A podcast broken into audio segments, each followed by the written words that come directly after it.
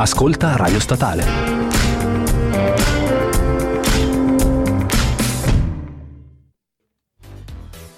Buongiorno, buongiorno a tutti, eh, benvenuti a questa nuova puntata di Radio Statale News. Eh, io sono Lorenzo Strada, con me ci sono Gaia Bordoli. Ciao a tutti. Simone Gorlero. Ciao a tutti, buongiorno. E Zero che più tardi ci delizierà con la sua rubrica Assess eh, Cyber Security. Buonasera esatto. a tutti. E di cosa parleremo oggi? Innanzitutto ci ricordo che ci potete trovare tutti i martedì e venerdì a luna su Radio Statale, Radio Statale, siamo Radio Statale News.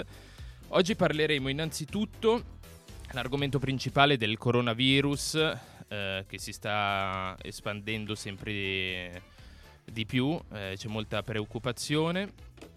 Eh, notizia di stamattina che notizia di stamattina che sono stati trovati dei casi anche in Germania, eh, quindi ne parleremo, ne approfondiremo. Parleremo delle elezioni in Emilia-Romagna che hanno visto il candidato del Partito Democratico Stefano Bonaccini vincere sulla controparte la candidata leghista Borgonzoni e mm, parleremo anche della ovviamente l'argomento principale sarà la, la, la, sentenza della Corte di Cassazione che ha stabilito che sarà la mh, mm, ha fatto, accettato il ricorso d'appello della, della Corte di, di, Torino, dando quindi credito, adito al, sostanzialmente ai lavoratori, ai rider, dichiarando che il, quindi seguendo la normativa che era stata presentata dal Jobs Act nel 2016 dove venivano, veniva definito il lavoro come tipo subordinato sarà il giudice di volta in volta a stabilire se la prestazione sarà di tipo appunto subordinata o autonoma quindi andando contro alla richiesta eh, della, di, di, Fudora che aveva fatto ricorso. E infine parleremo della tragica scomparsa di Kobe Bryant e della, della figlia di, di, 13 anni, decedute mm, una, a causa di un incidente aereo a bordo del proprio elicottero eh, a Los Angeles. Di questo e altro, pochi secondi e iniziamo.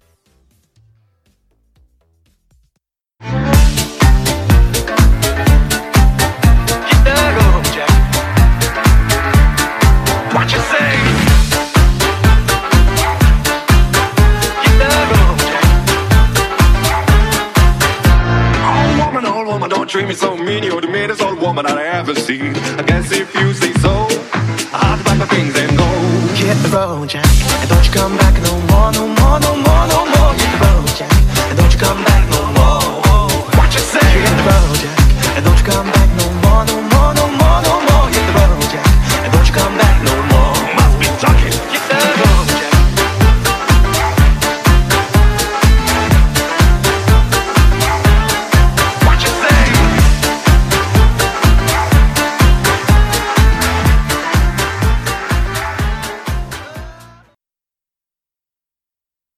rider avranno le stesse tutele dei lavoratori subordinati, l'ha stabilito la Corte di Cassazione attraverso la sentenza in cui respinge il ricorso di Fudino, ereditato da Fudora, contro la pronuncia della Corte d'Appello di Torino che aveva dato ragione un anno fa a cinque ciclofattorini aveva deciso che venisse applicato ai rider lo stesso trattamento retributivo dei lavoratori dipendenti, anche se rimanevano una terza categoria tra lavoro autonomo e subordinato. La Cassazione ha dichiarato invece che non ha senso chiedersi se tale forma di collaborazione sia da considerare autonoma o subordinata, in quanto l'ordinamento ha stabilito l'applicazione delle norme del lavoro dipendente. C'è da parte dei giudici della legalità il richiamo al Jobs Act, in cui è sancito che verrà applicata la disciplina del lavoro subordinato ogni qualvolta la prestazione sia di carattere personale, che venga svolta in modo continuativo e che i tempi e i luoghi siano gestiti dal committente. Si tratta di un provvedimento legislativo, spiegano i giudici, che protegge potenzialmente i lavoratori economicamente più svantaggiati. Spetterà al giudice, tuttavia, per ogni caso di contenzioso, stabilire se vi sono le condizioni sufficienti per far scattare le norme del lavoro dipendente. Un ulteriore supporto a queste condizioni è arrivato con le modifiche al Jobs Act avvenuto col decreto legge 101-2019. L'anno scorso sono stati oltre 20 gli incidenti che hanno coinvolto i fattorini del food delivery e 4 sono state le vittime. La città che ha visto più sinistri risulta essere Milano. Referenti del territorio nazionale più volte hanno espresso la loro contrarietà a questo tipo di lavori senza tutele sottopagati, spiegando i rischi in cui incorrevano i rider. Un ventottenne perse la vita a Verona in uno scontro con un'autovettura, un ventinovenne a Pisa contro un palo della luce, un ragazzo di 19 anni contro un veicolo e un altro di 28 anni, sempre a bordo del motociclo, rimase coinvolto in un incidente con un tram e subì l'amputazione della gamba. L'informazione locale ha mostrato la situazione di questi lavoratori, che consegnano cibo anche in cattive condizioni meteorologiche e che si muovono senza badare ai pericoli della strada per la paura di non consegnare in tempo le portate e non ricevere di conseguenza il compenso. La sentenza della Corte di Cassazione è un passo in avanti contro quello che è il simbolo attuale del lavoro precario.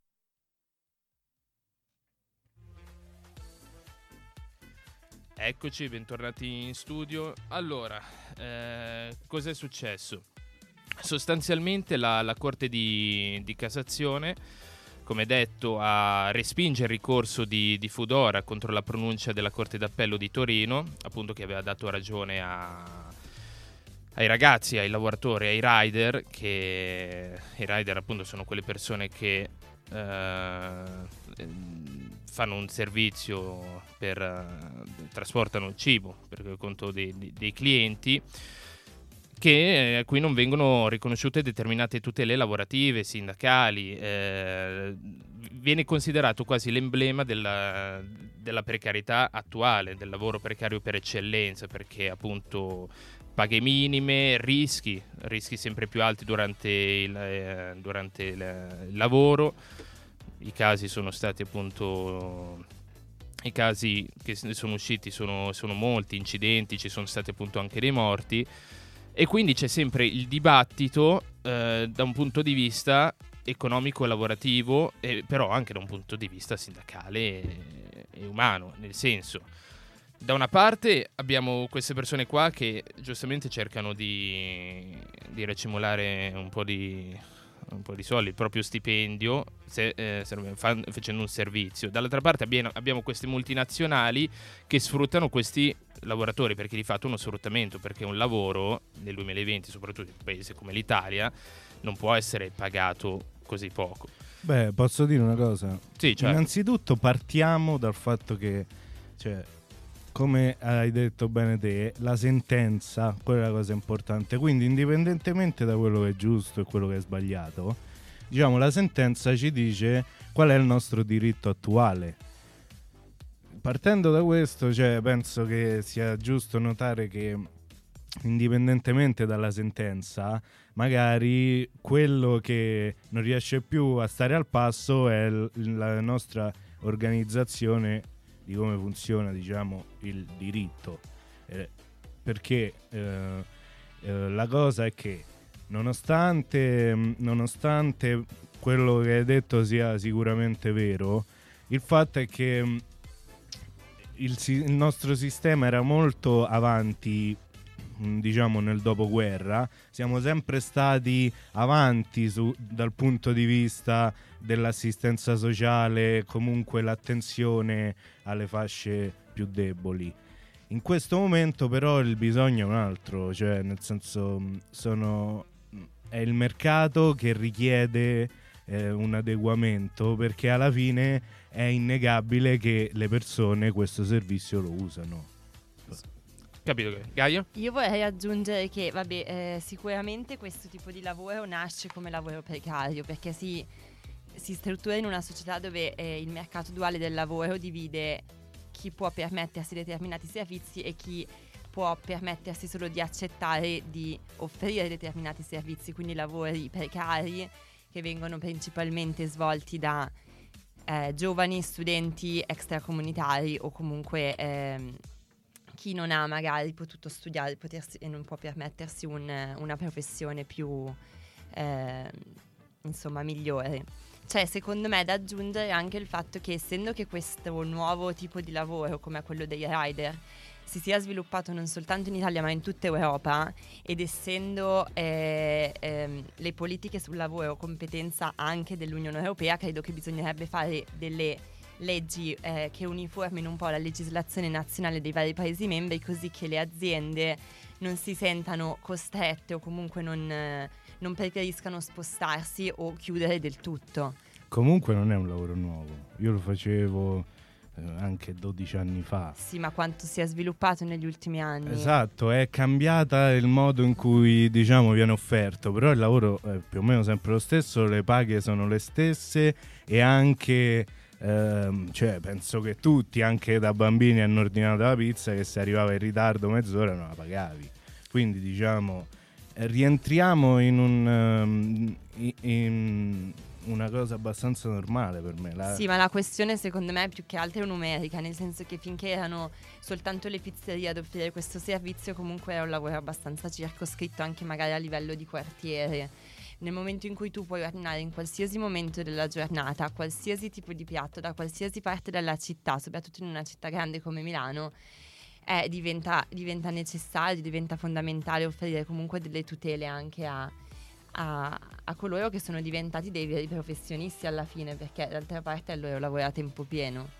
Secondo me il rischio più grande è quella che si, cre- si venga a creare, o se non si è già creata, una terza classe di lavoratori. Cioè noi abbiamo i lavoratori subordinati, che è il dipendente di turno, che eh, lavora per un'altra persona e mm, guadagna in base alle ore lavorate o comunque alla performance fatta. L'altra categoria è quella del lavoratore autonomo, quindi l'imprenditore che si assume il rischio del suo lavoro, della sua idea e quindi per forza di cose mh, non ha le tutele che ha un lavoro, un lavoratore subordinato. La terza categoria che si sta andando a creare è quella che sta in mezzo. E qual è il problema di questa categoria? Che questa categoria ha i difetti dell'uno e dell'altro ruolo. Cioè ha il difetto di chi è subordinato perché non è, non è una sua azienda, non è lui che si assume tutto il rischio di quello che ha creato. E, e quindi mh, diciamo che non è, non è cioè se col, non è che fallisce la sua idea se fallisce. L'altro canto non ha le tutele del lavoratore subordinato, quindi non ha le ferie che ha un lavoratore subordinato, non ha l- la maternità che ha un lavoratore subordinato, perché alla fine risulta come lavoratore semi-autonomo, fate passare il termine. Questo è il rischio più grande, di creare questa categoria di lavoratori sottotutelati, sottotutelati, questi sono, e eh, tu ci raccontavi Lorenzo non in onda che quando lavoravi, venivi, mh, mm, lavoravi e avevi questi contratti bimensili. Esatto. Secondo me un, un, uno studente, qualcuno che ha la nostra età, che non ha ancora un progetto di vita a, livello familiare tutto, può permettersi un lavoro del genere perché ogni due mesi potrebbe essere che debba cambiare lavoro. Se, e come dicevi anche tu, e avresti un tuo parere su questo, eh, la persona che ha questo contratto è un padre di famiglia, è una persona che ha a che fare con un mutuo, di figli da crescere, tutto, non può ogni due mesi arrivare con l'acqua alla gola e dire mi rinnoveranno e se non mi rinnovano come faccio a tirare a fine mese? Sì, esatto, c'è, però c'è una piccola differenza che è vero, sì, eh, purtroppo il lavoro precario sta aumentando sempre di più e c'è gente, appunto anche con, eh, genitori con figli che non fa in tempo neanche a festeggiare la, l'inizio di la, la firma di un contratto perché dopo un mese questo scade. Però questi sono determinati lavori che, su cui ci si può discutere. Altro conto, secondo me, è appunto quello dei rider, perché non hanno determinate tutele che gli altri lavoratori hanno. Eh, non hanno tutele sindacali, se no minime, malattia, ferie, tutte. Ma tutte scusa, que- chi porta i volantini allora pure? Sì, eh, praticamente quel eh, genere eh, di, la, di lavoro in cui... È molto meno pericoloso portare i volantini. Sì, poi esatto, c'è anche questa città. cosa qua, che ovviamente questi no, lavorano okay. con gli algoritmi dove devono consegnare entro un determinato orario appunto la, la portata. Se questo non accade, non vengono, non vengono, pagati. Questo è, diciamo che condiziona Però mi spieghi qual è la differenza fra una persona che ad esempio, non so, ha una sua compagnia e non dorme la notte per finire il progetto in tempo, se no deve pagare le penali. Cioè non stiamo parlando di oddio, chissà che succede, sono dinamiche nel mondo del lavoro abbastanza normali. Fra l'altro in, in Italia c'è una grave mancanza di persone qualificate. Tantissime aziende, eh, tantissime aziende ricercano persone qualificate che non riescono a trovare e c'è una sovrabbondanza di richieste per lavori non qualificati che fra molto poco verranno sostituiti dalle macchine. Quindi comunque sia, um, io vedo questa come l'ennesima battaglia impugnata da, diciamo, da qualcuno che aveva un interesse dietro e alla fine ehm, non stiamo, per quanto quello che dite possa essere vero, non, non mi sembra così diverso da tutto, tutte le altre dinamiche, diciamo, professionali. Beh, secondo me sì, magari questi tipi di lavori verranno sostituiti dalle macchine in un tempo anche abbastanza breve, sono d'accordo. Però è anche oggi, giusto così. Ed è giusto così da un lato, assolutamente. Però oggi ci sono, le macchine ancora non le hanno sostituiti e secondo me, essendo comunque singoli individui, vanno tutelati. Ma perché invece le persone che magari dopo 5, 7, 10 anni di istruzione vengono pagate 10 euro all'ora?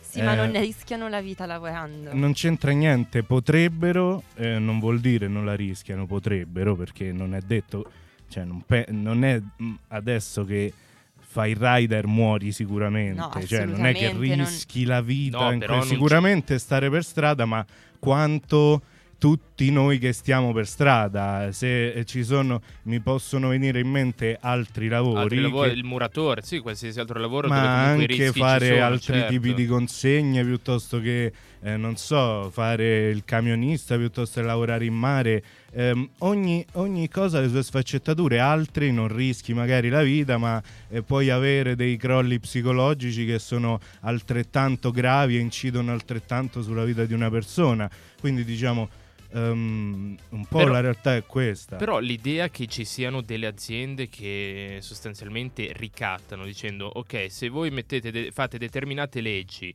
come può essere il salario minimo, garan- vari tipi di garanzie, noi prendiamo e ce ne andiamo. E questo a tutti gli effetti è un ricatto. A me viene in mente, per esempio, adesso, ehm, senza cambiare troppo il discorso, la web tax, no? Che tu- molti paesi europei dicono che la vogliono introdurre. Chi è che non la vuole? Cioè, chi è che è disposto, pur di non farla introdurre, a mettere ulteriori dazi? Trump. Perché ovviamente stiamo parlando di aziende statunitensi, online, eh, eccetera, che dicono: ok, voi applicate delle tasse ulteriori su queste aziende? Perfetto. Allora, cosa facciamo noi? Vi mettiamo, vi mettiamo dazi o non vi facciamo. Cioè, Ok, se un'azienda opera solo online, può prendersi la mm, residenza, la e-residency in Lettonia e avere tasse uguali a zero se reinveste tutti i proventi. Quindi diciamo ehm, altre nazioni europee stanno facendo concorrenza ad altre nazioni europee. L'Irlanda per me è più un problema quello che alcuni paesi nel no- nella nostra squadra offrono condizioni vantaggiose alle aziende che si possono permettere di ricattare perché cioè, ricordiamoci che fine ultimo dell'azienda è Fare profitto. fare profitto di conseguenza se i rider non lavorano nessuno stato ti, ti fa pagare poche tasse tu chiudi non guadagni chiudi Qui secondo me ci ricolleghiamo a quello che diceva Gaia, cioè il fatto di avere delle, delle leggi a livello europeo in, in tale dato. Cioè la web tax dovrebbe essere europea. Ovviamente sì, poi questo è vero, però diciamo, competitive, non eh, Sì, asso- certo, certo, assin- certo, certo. assistenzialiste, cioè che permettono a, secondo me dovrebbe, cioè, dovrebbe portare a questo alla fine. Eh, la persona, chiunque, ehm, diciamo, ehm, possiamo dire in due parole di buona volontà, dovrebbe avere la possibilità di ehm, realizzarsi e di avere una vita dignitosa. Questo significa istruzione, se non puoi ti viene fornita e tutto quello che ne concerne. Ma il fatto è questo, è per come è fatta la psicologia umana, è rischioso dare incondizionatamente a, a tutti perché eh, ovviamente e l'abbiamo visto nella nostra storia con la nostra legislazione noi avevamo delle leggi bellissime un, sti- un sistema fantastico solo che è, è stato cambiato per le persone che ne traevano vantaggio cioè che a scapito dei loro concittadini eh, esploitavano il sistema ok quello è stato il motivo per cui le nostre leggi sono state cambiate. Noi avevamo le, le case popolari, i sindacati, i- qualsiasi tipo di protezione, la legge 104, cioè sono... Noi le diamo per scontato, ma non lo sono, non lo sono. No, no, è un welfare state nazionale, europeo che esiste. No, è quello noi ce l'abbiamo, il ce l'abbiamo dal dopoguerra, Sì, non, è- sì, cioè, non c'entra Non niente, c'entra- noi no, siamo, sì, ok. siamo sempre stati il avanti. dibattito quando è stato tolto l'articolo 18 Cioè, quello è, è un chiaro esempio. Però perché l'avevano fatto? Per rendere le aziende più competitive, sostanzialmente quello perché in un mondo che diventa sempre più globalizzato, sempre più competitivo, con una Germa- Germania, l'unico paese che cresce sempre di più, hanno dovuto guardare più il lato produttivo che il lato lavorativo, Eh, umano così- delle- dei dipendenti. Così però ammazzi il lavoratore. A, pro- Eh. a proposito di ciò, secondo me forse è una visione un po' troppo negativa, però togliere queste aziende non, eh, non insomma, non bloccherà questo tipo di lavoro. Secondo me ci sarà Certo, e sarà oh, illegale. sacrosanto. E sarà ancora peggio perché ormai la gente si è abituata, vuole la pizza, vuole il sushi, vuole quello che vuole, quando lo vuole, dove lo vuole e quindi si svilupperà un'economia, chiamiamola sommersa, magari un po' troppo, però insomma avete capito, e sarà ancora peggio per chi lavora e anche per le aziende alla fine. È vero, è verissimo. No, no, ma infatti il servizio funziona, eh, alle persone eh, piace perché ovviamente loro pensano al fatto che hanno fame, fuori piove, vogliono una pizza, chiamiamo Foodora. Eh, questo è il concetto del, del cliente medio. Poi però devi pensare che per ora non c'è il robot a portare. Quando ci sarà il robot sarà facilissimo perché un drone non soffre la pioggia, un drone non rischia di spaccarsi una gamba, di essere messo da un tir. O se anche non è un essere umano.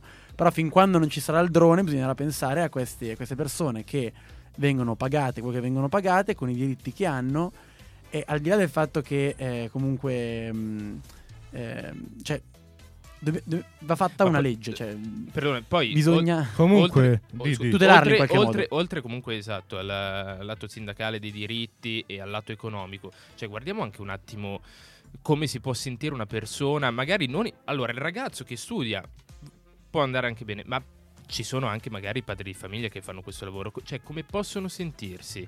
Cioè, eh, stiamo parlando comunque di lavori che uno Eh, può fare... Però il caso che stai dicendo te, anche se è quello che fa, cioè che ti può arrivare di più e su cui puoi sentire più empatia, non è così generale da dire è quello il motivo. Cioè, nel senso, il padre di famiglia, serio, va a lavorare a Bartolini. Dico Bartolini perché col momento in- che sta vivendo adesso la consegna dai prodotti online, chiunque eh, Bartolini eh, sta sempre a cercare dipendenti, assume sempre e Che questa è una buona cosa. Eh, eh cioè, certo, che- certo, però il lavoro di Bartolini eh, inizi alle 6, 5 e mezza, 6 di mattina e alle 10 hai finito, ok?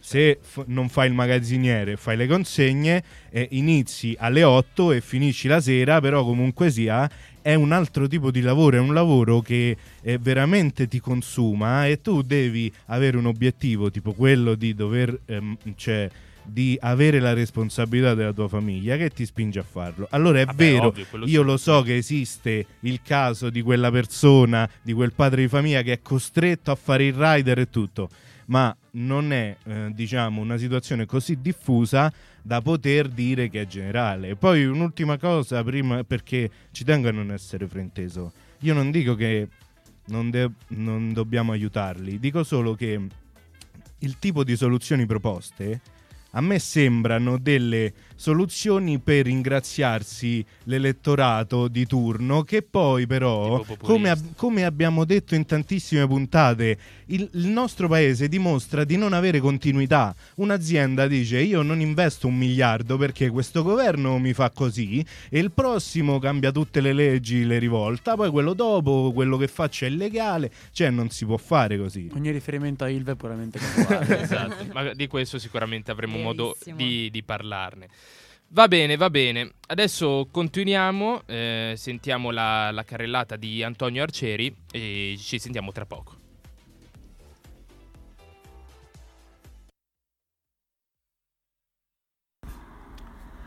Si sono tenute questa domenica le elezioni regionali in Emilia-Romagna e in Calabria. L'Emilia-Romagna ha assegnato la vittoria elettorale a Stefano Bonaccini, candidato del Partito Democratico che ha ottenuto più del 51% delle preferenze, mentre in Calabria è stata eletta Iole Santelli, rappresentante del centrodestra che ha ottenuto più del 55% dei voti. Anche queste elezioni hanno permesso all'elettorato di esprimere indirettamente la propria opinione sui protagonisti dello scenario politico nazionale.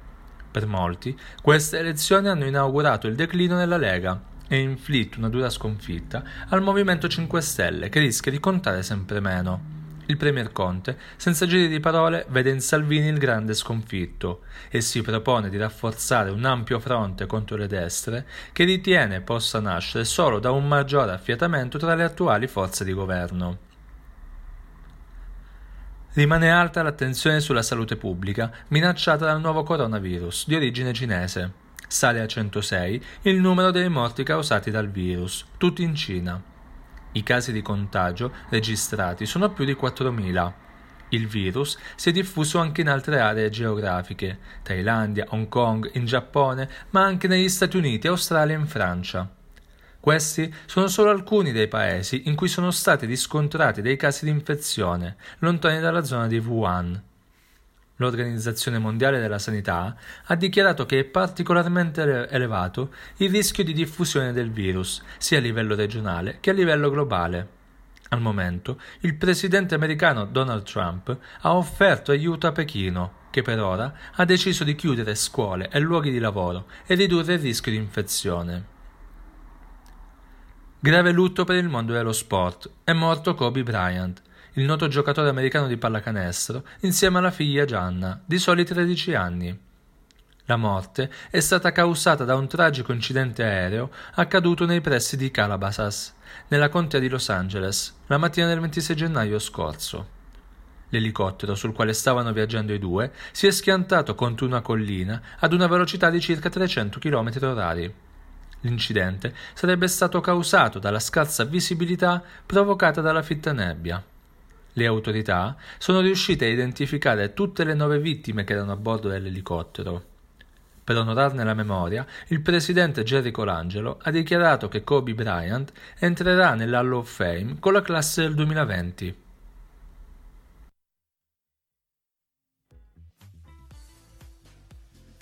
Eccoci qua, eccoci qua.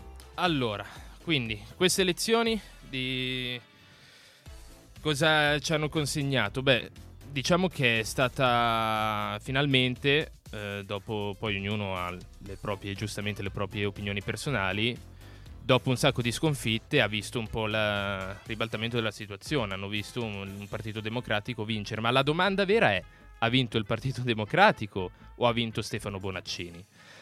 Perché eh, durante questa campagna elettorale in Emilia-Romagna quello che si è notato è che da una parte la candidata leghista Luciana Borgonzoni era quasi nascosta, non si vedeva, poi non so se voi l'avete sentita, io l'ho sentita una volta si vedeva molto Salvini, quindi l'ha, l'ha messa su un, più che un'elezione regionale, una campagna regionale. Come tutte visto, le altre. L'ha messa esatto su una campagna di tipo nazionale, mentre dall'altra parte Stefano Bonaccini l'ha messa proprio sul, uh, sul campo regionale. Ma è giusto che sia così, comunque sono elezioni regionali. Esatto, sì. Cioè nel senso, alla fine Bonaccini ha semplicemente detto queste sono elezioni regionali, non sono nazionali. Io riporto quello che ho fatto durante il mio mandato, i dati positivi, e la gente deciderà se riconfermarmi oppure se mandarmi a casa. Diciamo che comunque Emilia è... Cioè, nel senso, sarebbe stato vera- abbastanza grave se in Emilia in questo momento diciamo la sinistra avesse ah perso perché comunque quello sì. che ha detto Salvini cioè mh, noi non, non, è che non volevamo vincere però già il solo fatto di essere a luna di notte, quando c'è lo scrutinio, in Lizza, in una terra che è stata per 70 anni rossa, è già qualcosa. 70 anni a dire poco. Sì, infatti, anche prima. Però diciamo 120 dalla Repubblica, anni, dall'inizio eh. della Repubblica del 48, esatto. Quindi, però io partirei da una riflessione che ho trovato molto interessante stamattina sul Corriere di mm, Pane Bianco, che dice due cose. Eh, la prima, beh, dice come si fanno a perdere le elezioni già vinte. Per, perché questa è una provocazione?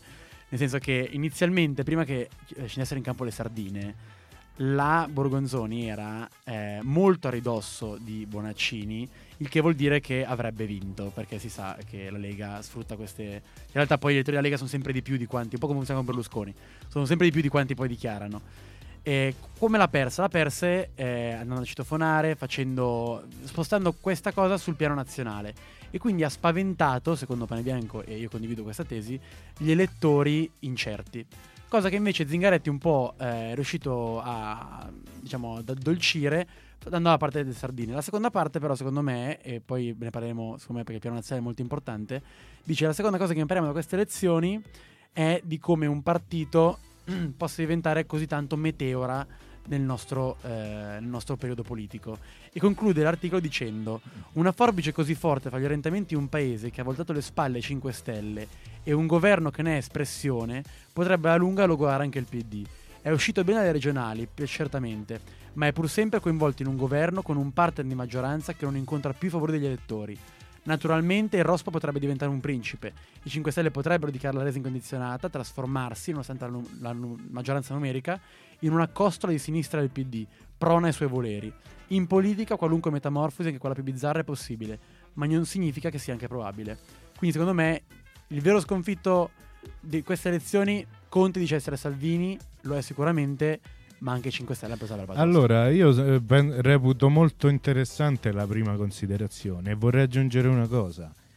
Questo ha influito anche molto, cioè questa, mm, questo, questo passo falso di Salvini ha influito anche molto sulla visione che hanno gli elettori di destra. Perché diciamo, non tutti gli elettori di destra sono elettori della Lega e anzi, cioè, diciamo, l'elettorato di destra classico, convenzionale, non è Lega, non è mai stato, è, è sempre centrodestra, filo democristiano. Il settore, impre- Esatto. il settore imprenditoriale ha votato per Bonaccini, non ha votato per. perché giustamente cioè, sono persone Esatto, serie, non votano esatto. uno che va a citofonare. Perché quello, secondo me, quello è stato Esatto. l'errore E fondamentale. questo che pure la però- Meloni gliel'ha detto. cioè. Esatto, è proprio questo volevo dire. E se In- lo dice lei, Cioè, Beh, eh, se lo dice lei, eh, vuol dire che uno si deve fare due domande. Beh, diciamo, ehm, io eh, riesco a capire, diciamo, l'ilarità sul tema perché comunque è un tema di cui abbiamo parlato un sacco di volte, questa spaventosa, eh, diciamo, superiorità che hanno tutti nei confronti della destra e i politici di destra. Ma la Meloni comunque è una politica che sta in giro da tantissimi anni e comunque sia gli si può dire tutto, ma non che sia incoerente. È sempre stata, diciamo, ferma sulle sue posizioni. Quando eh, non gli sono piaciuti gli alleati, si è tirata indietro, è rimasta sempre nel suo. Comunque sia, quello che volevo dire è che il centrodestra non vede più Salvini come, mm, cioè diciamo ha realizzato la pericolosità di Salvini e magari ci sta pensando più seriamente prima di saltare sul carro della Lega.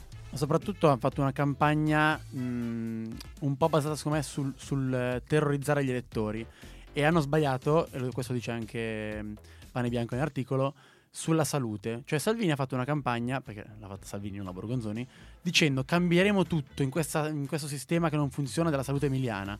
E l'elettore emiliano che invece si trova al sistema migliore d'Italia ha detto no aspetta cosa che cambi. Aspetta, quindi Pane Bianco dice Forse avrebbe voluto dire nel settore salute non cambieremo nulla perché va bene così. Cambieremo dove si è sbagliato e altre cose forse avresti convinto l'elettore indeciso. Assolutamente. Io volevo aggiungere una cosa sul Movimento 5 Stelle, che ovviamente cioè, non è solo lo sconfitto, cioè sta proprio scomparendo. Sì, cioè, sì. guarda che ha preso il, il 4, il 5%. Adesso, cioè, non me lo ricordo neanche più da quanto... Sì, tra l'altro il candidato ha preso meno del partito. Ma dai, sì, sarebbe dovuto rimanere all'opposizione, lo Se- sappiamo tutti. Però cioè. vi faccio questa domanda, cioè i 5 Stelle eh, quando prima di andare al governo avevano fatto determinate promesse che uno può condividere o non condividere, taglio dei vitalizi, taglio dei parlamentari, reddito di cittadinanza, queste cose qua. Le ha mantenute, perché di fatto le ha mantenute, poi uno può essere appunto contrario o pro. Allora come mai gli elettori li hanno bocciati? Cioè, qual è sta- Colpa loro, perché loro hanno iniziato dicendo seccati. Non faremo mai questo, guarda quelli che fanno eh, massima, eh, mai compromessi, mai niente. È in una un pers- anno si sono trovati prima con la Lega. Perché la politica destra, è un'altra cosa, la politica è un gioco di compromessi, non è un gioco di zoccolo duro, che è quello che invece voleva fare il Movimento 5 Stelle, che invece dovrebbe stare appunto all'opposizione. Secondo me, sì, quello che hai detto sicuramente è vero. Vorrei aggiungere che i 5 Stelle sono- stanno scomparendo perché non, non hanno un'ideologia dietro, nel senso che la gente confusissima si è appoggiata al partito, al movimento di 5 Stelle. Quando poi alla fine sotto sotto non ci stava poi nulla a parte queste promesse che alla fine le hanno ottenute come hai detto tu, quindi ok. E adesso dove andiamo? Basta, i 5 Stelle ci hanno stufato, vediamo. Ricordiamo non ci sta dietro una, fe- una fedeltà, capisci? Cioè, secondo me è questo un po' anche che li ha portati e li sta portando a... Però hanno No, anche cioè, hanno fatto il classico passo più lungo della gamba perché tutti devono ridare una percentuale dello stipendio eh, e poi quello non lo ridà, poi quell'altro. Certo. E poi è uno scandalo, poi il corrotto, da, da poi partito quello... anticassa sono dov- diventati il partito della Perché è così, se vai al potere è quello il gioco a cui stai giocando. Per quello io dico, il Movimento 5 Stelle all'opposizione metteva la giusta pressione ai politici che comandavano per, diciamo, fra virgolette, rigare dritto perché stavano sotto l'occhio eh, della- dell'onestà e del non, del non partito, il movimento, le persone e tutto. E poi andando Certo, al poi potere... però un partito cioè, vuole anche vincere le elezioni e andare al governo, cioè rimanere Eh, però in quel momento allora tu già beh, lo sai certo. che ti stai condannando a morte perché non potrai mai mantenere quello che dici nel panorama della politica nazionale e internazionale. Eh. Comunque sicuramente cioè, eh, la Lega è ancora molto forte, il centrodestra è forte, perché ovviamente l'Emilia Romagna, così sarà anche la Toscana, secondo me sono due regioni molto difficili da, da conquistare per il centrodestra, però a livello nazionale il centrodestra, ripeto, è molto forte. Sicuramente l'unica cosa che può fare un campo progressista, appunto, raccogliere insieme più forze possibili per cercare di contrastare, con proposte serie. Ehm, io ho, come posso dire, ho supportato molto di più l'idea di Bonaccini, cioè lui è arrivato lì, ha detto, questi sono stati i miei cinque anni di, di governo, poi giudicatemi se ho fatto cose bene, cose sbagliate. Zingaretti, quando sono usciti i risultati, cos'è che ha detto? Abbiamo fermato l'odio. Abbiamo... Cioè, sono frasi che secondo me così non, non vogliono dire niente. Cioè, l'elettore, l'elettore dice: A me questa cosa qua del fermare l'odio, bisogna resistere, resistere da cosa non si capisce. Io voglio risposte concrete. Cosa fai sulla sanità, sul lavoro, sull'istruzione? Dammi delle risposte concrete. E Bonaccini saputo, ha saputo darle. Però Zingaretti è sempre stato il tifoso numero uno di Bonaccini, cioè io mi ricordo, ho visto anche dal vivo, ehm, semplicemente diceva Bonaccini ha fatto 5 anni molto buoni, crediamo nella sua figura, e inta- infatti anche Calenda, Renzi l'hanno sostenuto perché comunque a differenza di altre regioni sono riusciti a... Cioè, la figura di Bonaccini è una bella figura che ha lavorato bene in questi 5 anni, ha dimostrato di saper lavorare con un bel progetto per i prossimi 5 anni e questo ha convinto sia i, diciamo, i dirigenti della sinistra di centrosinistra della coalizione, sia gli elettori che evidentemente rispetto a un Salvini che arriva e vuole spaccare tutto in Emilia perché eh, togliamo la regione ai comunisti, evidentemente non, non ci sono cascati. Io diciamo, spero anche che, mm, mm, come dicevo prima, eh, la destra realizzi che comunque è molto più rischioso che conveniente avere Salvini come uomo di punta, perché comunque sia, no? Mm, Non è, mm, cioè, non, non è una cosa che non ti aspetti, non è di Dio, ho fatto una cosa non alla Salvini. Cioè, un tipo di comportamento. In Sardegna, come ha fatto quando c'erano le elezioni? Uguale, tu ti ricordi il nome del candidato sardo della Lega? Perché non l'ha fatta lui la campagna elettorale, l'ha fatta Salvini. Certo. Eh, comunque sia, ok, finché eh, Vox Populi, quello che ti pare, però arriviamo a un certo punto dove la spinta, eh, diciamo, del- della, della scelta di pancia della gente si esaurisce. E comunque sia, eh, eh, vengono a galla quegli interrogativi a cui bisogna rispondere e è sano per un paese avere più poli, cioè più poli eh, validi.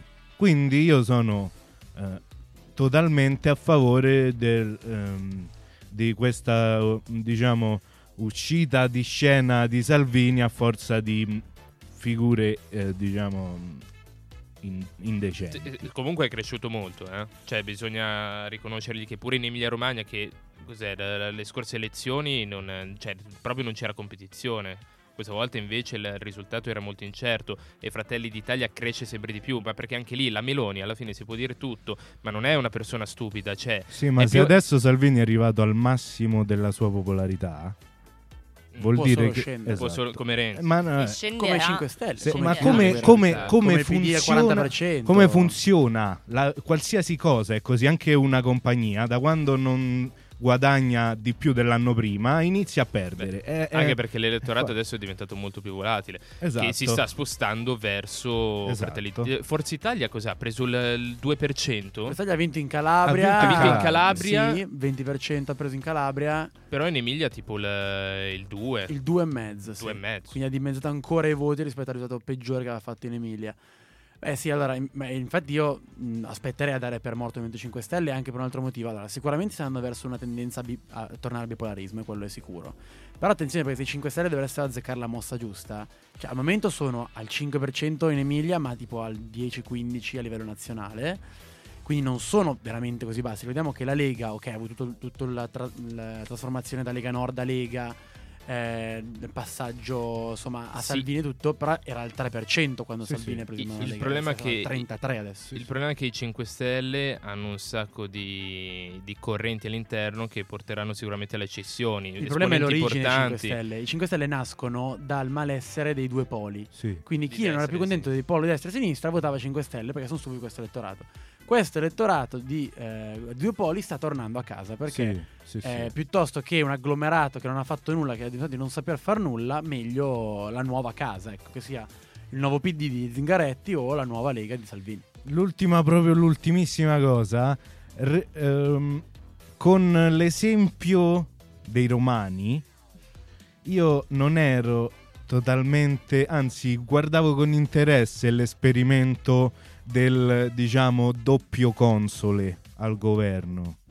E mi dispiace che sia, diciamo, il governo Lega 5 Stelle sia il governo 5 Stelle PD eh, abbia, cioè i presupposti erano ovvi che eh, fo- non fossero quelli giusti per avere un governo duraturo, però diciamo spero in futuro di vedere un, is- un esperimento di questo genere ehm, di valore, con due partiti magari con posizioni differenti che possono controbilanciarsi ma serie che sanno quello di cui stanno parlando e sono preparati che possano anche rappresentare l'Italia eh, nel panorama internazionale europeo.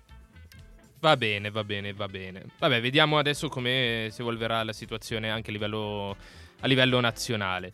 Eh, l'altro tema è il, il virus, il coronavirus che si sta espandendo sempre di più, partito da- dalla Cina che ha causato già diversi morti, che è arrivato fino anche in Euro- prima negli Stati Uniti, adesso è arrivato anche in Europa, prima in Francia, è notizia appunto di stamattina che ha colpito anche dei cittadini tedeschi, in Italia non è ancora arrivato e si, si discute molto, c'è molta preoccupazione, ma ci deve essere preoccupazione perché se noi andiamo a fare una, una percentuale, la percentuale è molto bassa, cioè il rischio Molto di contrarre questo virus è molto bassa. Ma anche, ma anche, anche eh, Più che di contrarre di morire. Eh, Diciamo Esatto. venerdì Sì, in puntata, esatto, il bravo. tasso di morte di questo virus è al 3-4%. prima era al 2%, è arrivato al 3-4 Era tipo stato- ieri. Sì, perché appunto abbiamo superato i 100 morti, più di 4.000 infettati.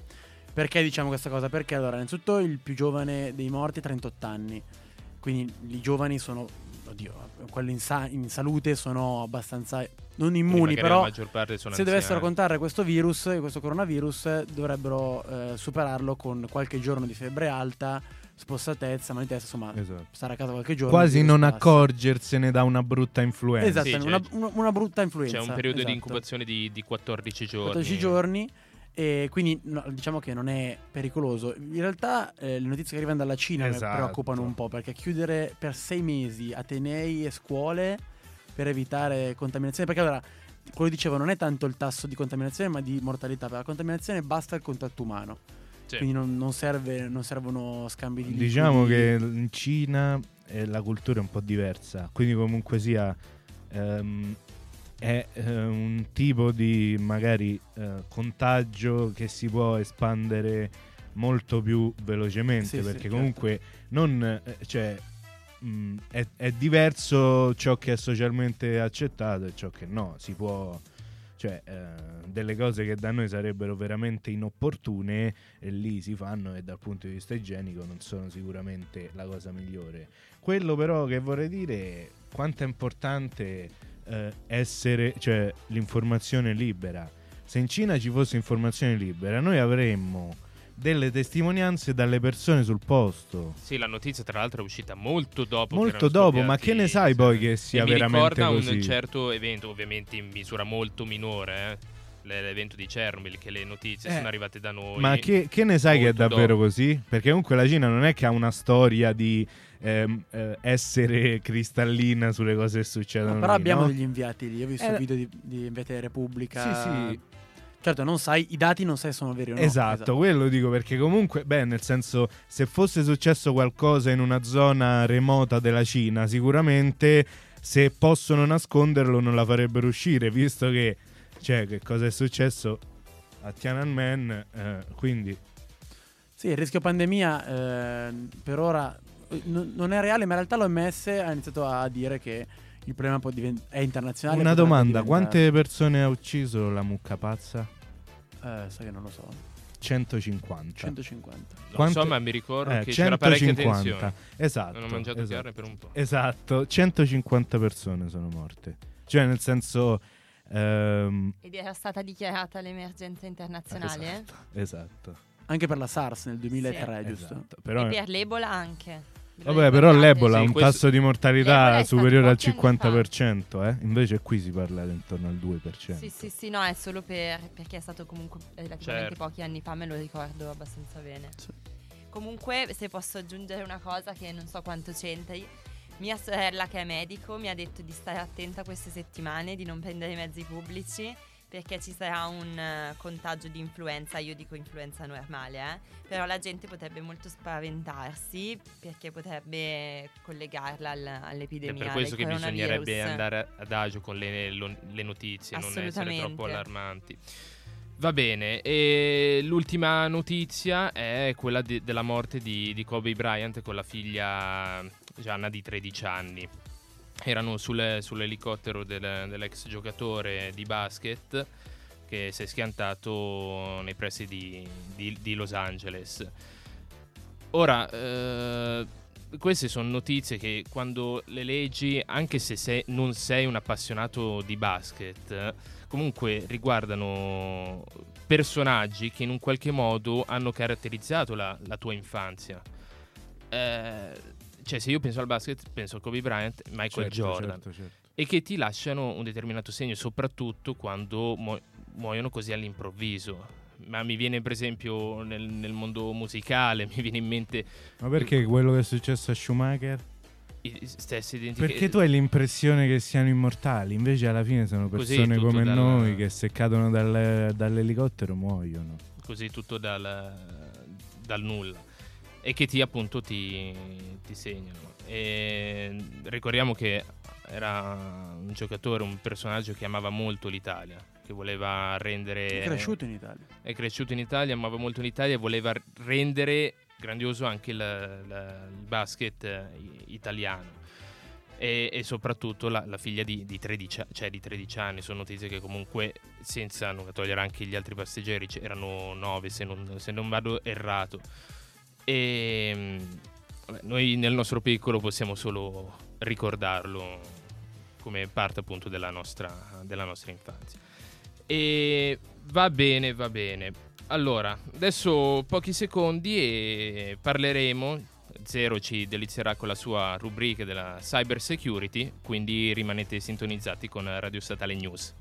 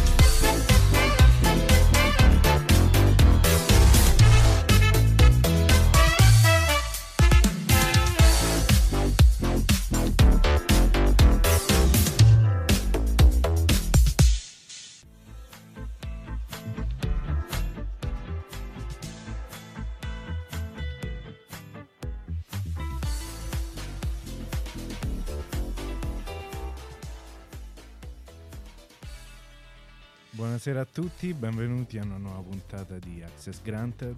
Io sono Zero e oggi parleremo dei, di una cosa molto interessante. Durante le vacanze di Natale, con la mia squadra di hacker abbiamo affrontato dei cosiddetti CTFs, che è l'acronimo di Capture the Flag, cioè cattura bandiera, ruba bandiera.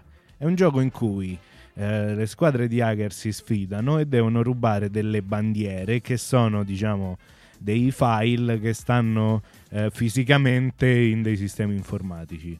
E devi riuscire ad arrivare al file che è diciamo nascosto nella macchina quindi devi riuscire a eh, scalare i privilegi. Una volta che sei amministratore di quel sistema puoi leggere il file e hai catturato la bandiera fra tutti quelli che abbiamo fatto durante le vacanze di Natale fra l'altro la mia squadra eh, potete eh, andare sul sito internet mistico.sh, mistico con la prima Y e la K finale. Troverete anche una serie di blog che è iniziata il mese scorso, eh, curata da me, in cui ehm, vediamo come divertirci e interagire con la blockchain in maniera semplicissima usando Python. Comunque, ho scelto questo CTF che si chiama Santa Claus. Santa Claus, che è, CT, è, è, arrivato alla sua seconda iterazione e fra l'altro ehm, eh, i curatori, gli ideatori di questo CTF saranno intervistati ad Access Granted eh, fra non si sa quando, comunque fra un po'. Um, No, ovviamente non, non, faremo, non parleremo di tutte le sfide, parleremo solo di quelle relative alla blockchain e le sfide di crittografia perché sono quelle diciamo che per la mia squadra ho affrontato e risolto io quindi diciamo eh, vedremo brevemente queste qua perché fra l'altro erano fra le più interessanti tra quelle proposte un CTF veramente interessante. Qualsiasi sia il vostro livello, vi consiglio quest'altro anno di partecipare perché è adatto a tutti. La comunità, è, eh, loro sono francesi, quindi europei. La comunità è fantastica e mm, hanno veramente delle idee veramente, veramente carine. Allora, iniziamo. La sfida si chiamava Golden Rush e um, l'obiettivo era rubare uh, delle criptovalute da diversi, da diversi contratti. I contratti ehm, potevano essere reperiti al link che eh, diciamo c'era goldenrush.santaclaus.xyz slash level 1 questa era la prima eh, quando entriamo ci troviamo davanti innanzitutto vabbè le istruzioni installare metamask bla bla bla cambiare, cambiare la rete classiche cose installiamo, cambiamo la rete, prendiamo tutto e eh, ci compare il primo contratto, Solidity. Quindi vediamo innanzitutto la versione del compiler 0422 e 0.6.0. Eh, abbiamo davanti un contratto chiamato donazione che quest- ha tre funzioni. Fun- un, eh, ha due funzioni e un costruttore. La funzione, una funzione Uh, le prime due funzioni, diciamo, il costruttore e la funzione non ci interessano. Quello che ci interessa è la terza funzione. Get donations from owner. Cioè, già dal nome si capisce che questa funzione, con questa funzione, si riceverà una donazione dal proprietario del contratto. Quindi noi dobbiamo esploitare il portafoglio che ha creato il contratto. Vediamo che per chiamare questa funzione è richiesto un, un indirizzo, ok?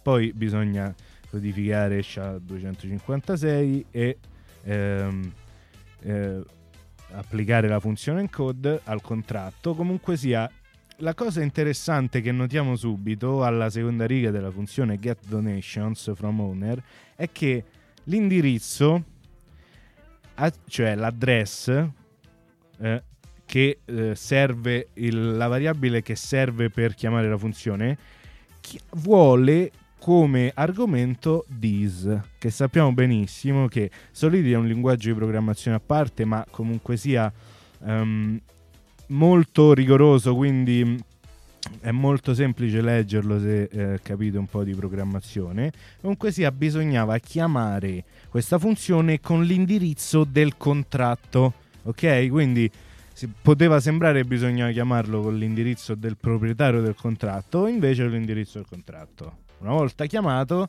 ehm, si sviluppava l'istanza e usciva la bandiera.